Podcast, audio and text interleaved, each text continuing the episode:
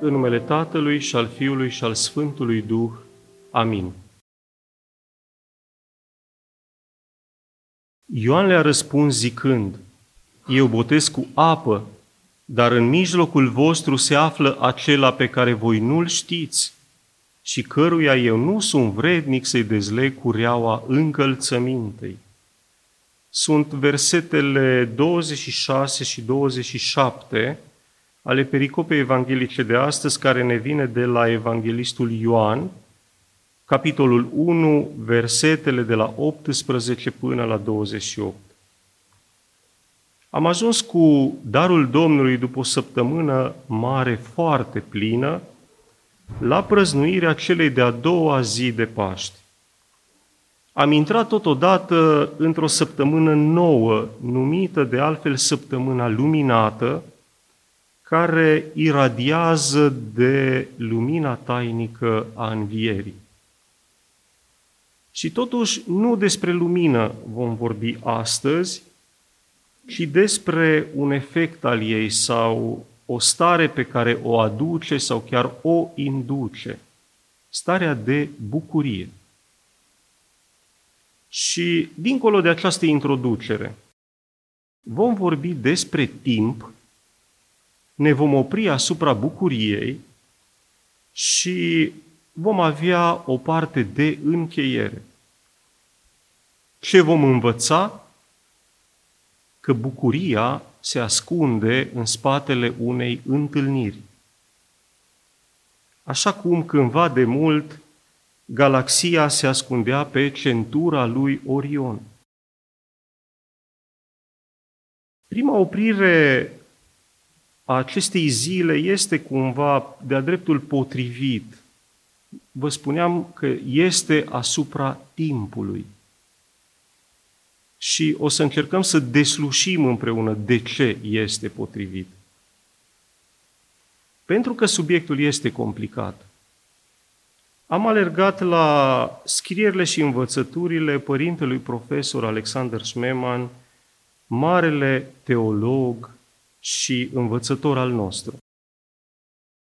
Ne spune părintele Alexander că noi toți trăim în trei dimensiuni ale timpului.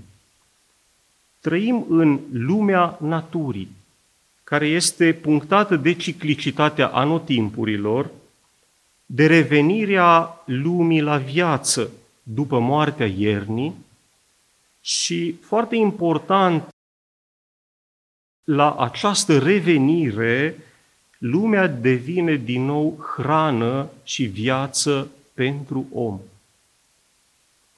În lumea istoriei putem să ne uităm la robia iudeilor în Egipt și eliberarea lor, plecarea spre tărâmul făgăduinței, sau la eliberarea țărilor române de sub uh, jugul otoman cândva de mult.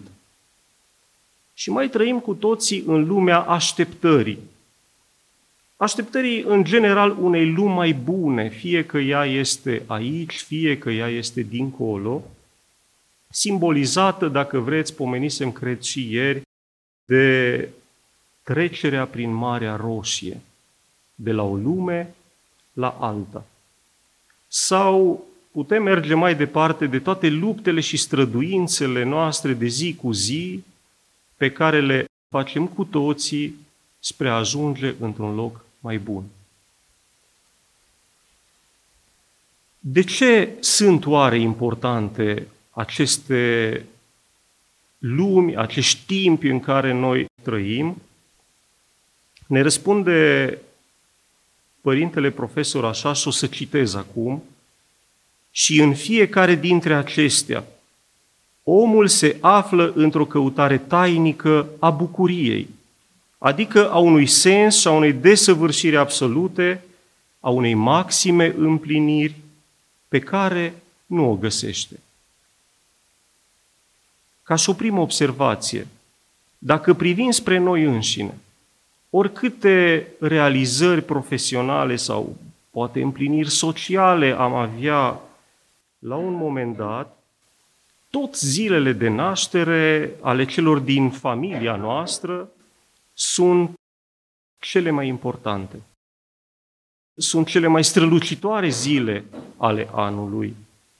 Și aceasta se întâmplă tocmai pentru că bucuria este pecetea tainică a acelor zile.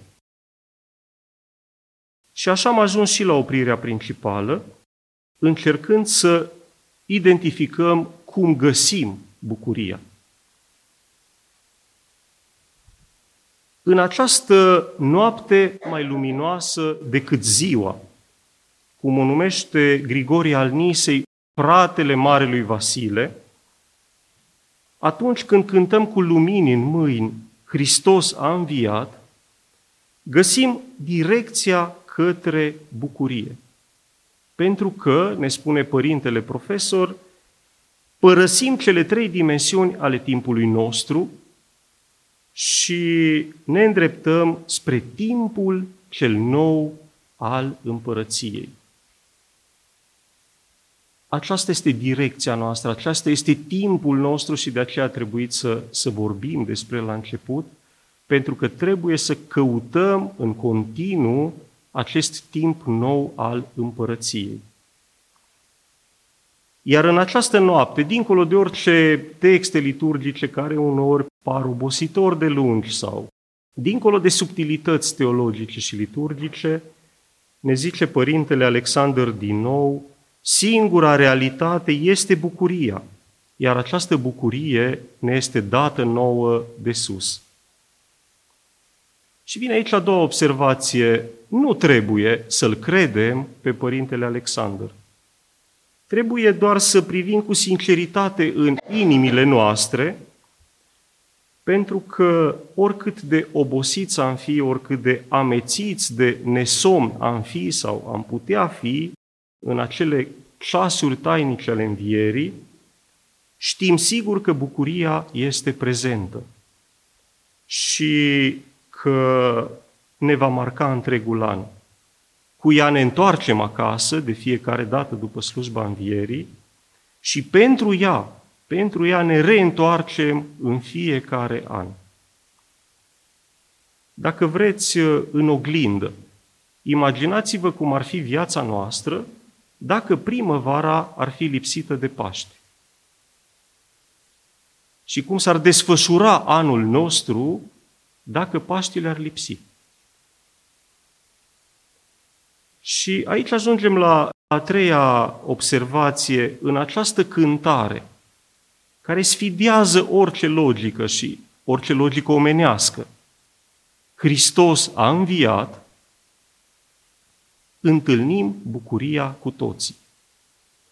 Cu toții zicând aici sau incluzându-i aici pe săraci și pe bogați, pe sănătoși și pe bolnavi, pe cei care venim cu familiile la slujbă sau pe cei care suspină după dorul celor plecați departe sau chiar plecați înspre zări mai bune, înspre zări veșnice.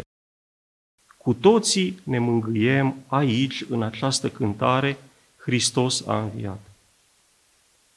Pentru că orice cuvânt în Dumnezeu, și acestea sunt niște cuvinte în Dumnezeu, ne cuprind, ne mângâie și ne liniștesc pe toți fără niciun fel de echivoc, fără niciun fel de despărțire. Dacă am vrea să exemplificăm diferența dintre pământesc și ceresc, dintre lumea noastră și această lume tainică a învierii Domnului, vom putea să ne oprim asupra unei alte cântări, care înseamnă foarte mult pentru noi. Ne putem opri asupra cântării la mulți ani, care este o cântare frumoasă, o cântăm în momente tot așa de bucurie. Dar vedem că această cântare se referă sau se adresează doar celor vii. Lor le putem adresa cântarea sau cuvintele de la mulți ani. Pe când Hristos a înviat, cu moartea pe moarte călcând, se adresează și celor vii și și celor adormiți, cum îi numește Pavel. Și asta ne dă tuturor putere. Putere în fața valurilor vieții, putere în fața anului care stă să înceapă, și o să vedem imediat de ce stă să înceapă un an nou, Pentru că cu toții avem oameni dragi plecați departe. Și aici, în această cântare și mai ales în această noapte, ne întâlnim, ne bucurăm și cu ei. Ca și o subliniere personală, este un privilegiu, oricum am privit, să poți să te bucuri împreună cu toți cei dragi ai tăi, și cei de aici, și cei de dincolo. Și pentru acest privilegiu trebuie să-i mulțumim Domnului nostru celui înviat. Părintele Alexander ne spune că această bucurie pe care o trăim în noaptea Paștilor și care transformă sufletele noastre, împreună cu lumina care transformă noaptea într-o noapte mai strălucitoare ca ziua, împreună ele două transformă anul într-un an creștin. De asta avem un an nou de acum de la Paști, tocmai pentru că avem în noi lumina și bucuria care ne sunt date nouă din ceruri.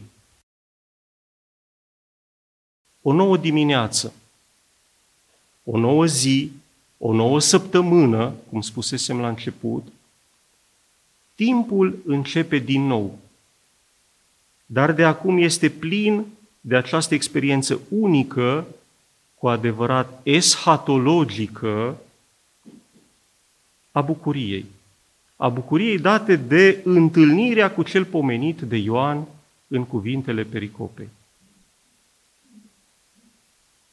O rază de soare pe zidul întunecat al unei fabrici, zâmbetul de pe față omenească, o dimineață ploioasă, oboseala fiecarei seri, toate sunt raportate la această bucurie. Sunt un semn, o marcă, o prezență secretă a acestei bucurii.